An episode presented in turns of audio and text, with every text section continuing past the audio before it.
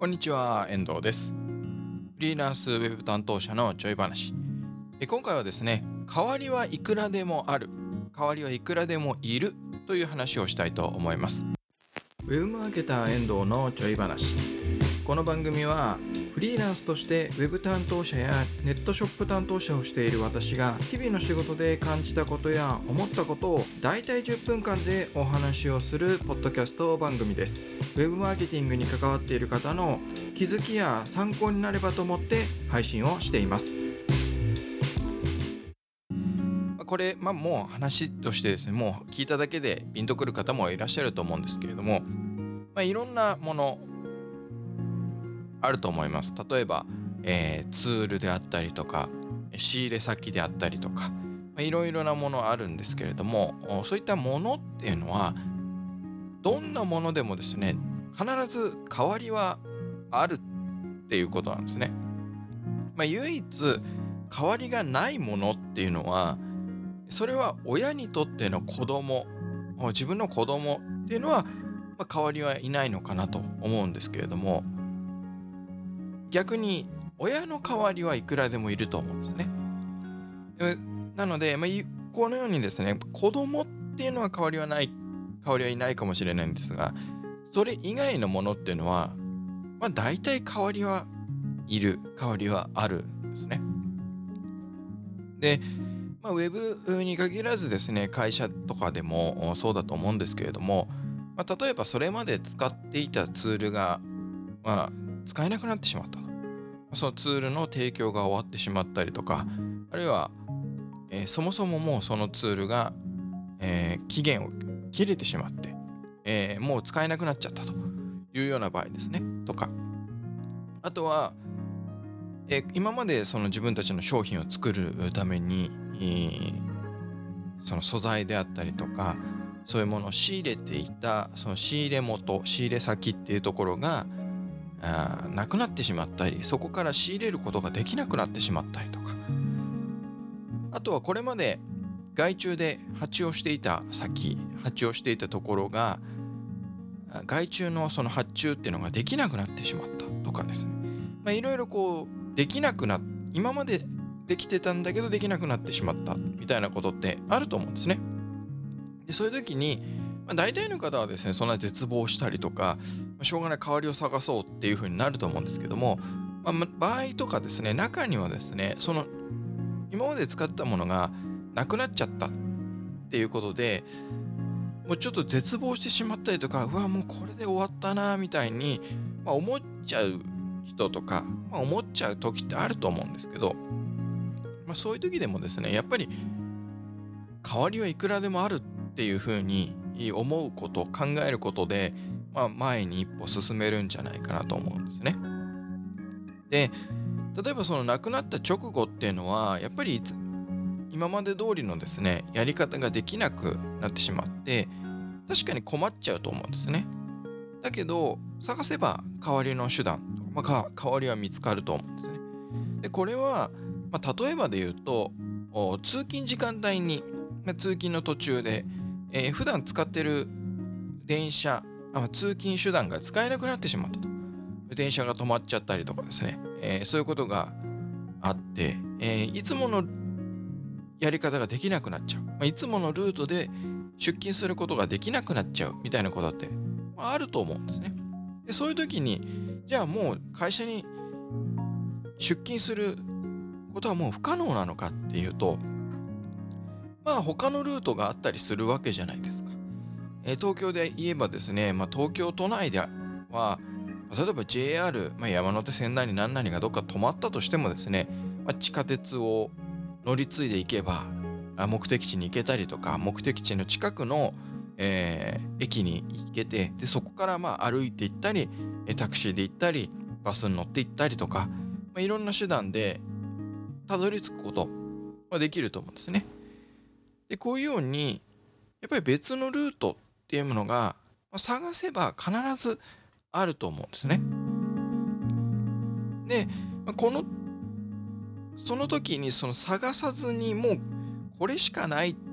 それがもうなくなっちゃったうわーもう無理だってなっちゃうと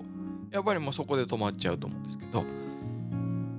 その時にあどうしようかな他のルートを探そうとか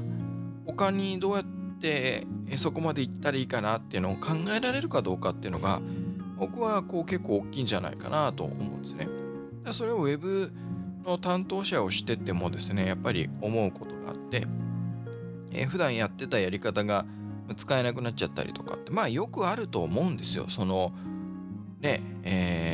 いろんなツール機能っていうのはどんどんどんどん変わっていくので今まで自分が使っていた機能が変わっちゃったりとか、まあ、ツール自体がサービスの終了しちゃったりとかということもあると思いますし、ね、例えば、えー、今まで使っていた素材、えー、写真とかあるいはそういう画像とかバナー広告に使った広告用の画像とかが使えなくなっちゃった。とかってね、えー、あると思うんですよね。でもまあ別にそういう時はま使えなくなっただけで代わりはいくらでもあるのでそれを探してまたやればいい話なんですよね。ただですねやっぱ、まあ、今まで普段やってなかったことを新たに始めるので確かに今までやっていて慣れていることっていうのは、ま、簡単だし楽だし、えー、負荷も少ないしストレスもなくできるんですけど、新しいことを始めようとするととか別の手段をか変わるとですねやっぱり負担がかかるし、えー、ストレスがかかると簡単にはできなかったりするということで大変になることもあると思うんですけどそれも慣れてしまえばいいだけで慣れてしまえばもう当たり前になりますし楽にできるようになるわけですね。でこれコロナ禍のテレワークとかもそうだと思うんですけどそれまではやっぱりテレワーク、まあ、在宅勤務っていうのはいやちょっと無理でしょうというふうに、まあ、やる前からトライをする前から、まあ、今の話の流れでいけば別のルートを探す時点でいやこの道で行っても行けないだろうってまあ思い込んじゃってた。あとは、まあ、代わりってなくて会社に出勤する以外に仕事をするっていうのはないっていうふうに思っちゃってた。人たちがいたと思うんですけどそれがコロナによって、まあ、テレワークっていうのを、まあ、やらざるを得なくなってで実際やってみたら、まあねえー、うまくいってないと合わないっていう会社もいると思いますけど中にはやっぱりあれこっちの方が全然うまくいくねとかテレワーク在宅勤務でもう十分だねとかあいう風になってる会社もあると思うんですね。でこれもやっぱり最初は大変だと思うんです。今まで会社に行って、えそこで仕事をしていたものを、まあ、家でやるテレワークでやるっていうのは、慣れてないのでそれは当然最初は大変ですよね。ストレスもあるし簡単にはできません。でもそれってまあ当たり前な話で自転車を初めて乗る時、まあ、うまくこげないから簡単には自転車には乗れないと。当然転んだりして痛い目にも遭うかもしれない。でもそこで「いやもう無理だもうこんなの自転車なんて乗れないよ」って言っちゃうのは簡単なんです。でも多くの人がそれでもやっぱりもう一回自転車にまたがってペダルをこいでっていうトライをしていった。だからこそみんな自転車に乗れてると思うんですね。テレワークとかそういうことも同じでまあ諦めずにえある程度やってみてああこれならうまくいくねってどうやったらうまくいくかなみたいなのを考えて。でやってったらあれ実は会社に出勤する以外の出勤する代わりにあ在宅でもできるねと。テレワークでもできるねっていうふうになったんじゃないかなと。ではこれはですねまたちょっと話が変わっちゃうんですけど、まあ、自分たち自身でも同じで自分たち自分たち自身もですね代わりはいくらでもいるわけですね。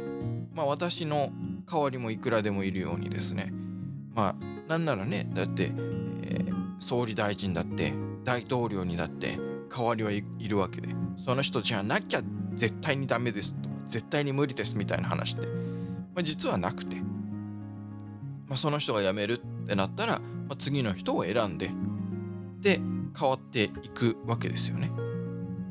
代わりがいるわけです。そう考えると自分たちの商品とかサービスをっていうものも代わりはいくらでもいるんだと。会社の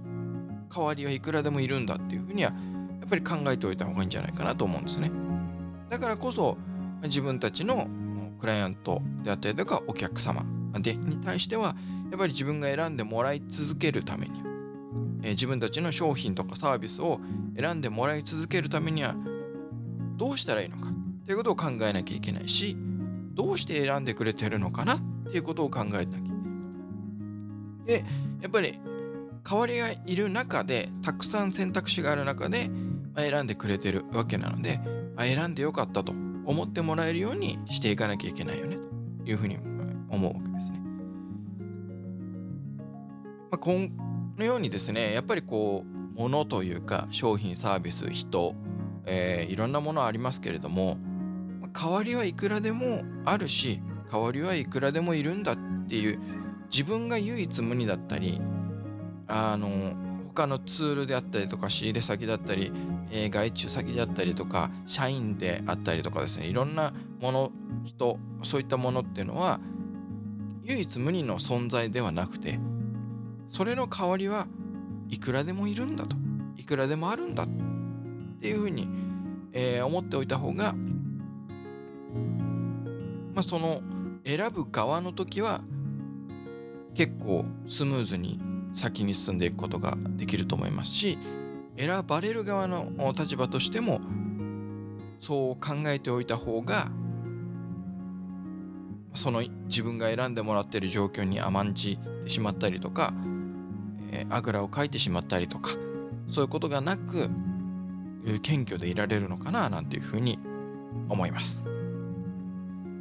というわけで、えー、今回のフリーランスウェブ担当者のちょい話はですね、えー、代わりはいくらでも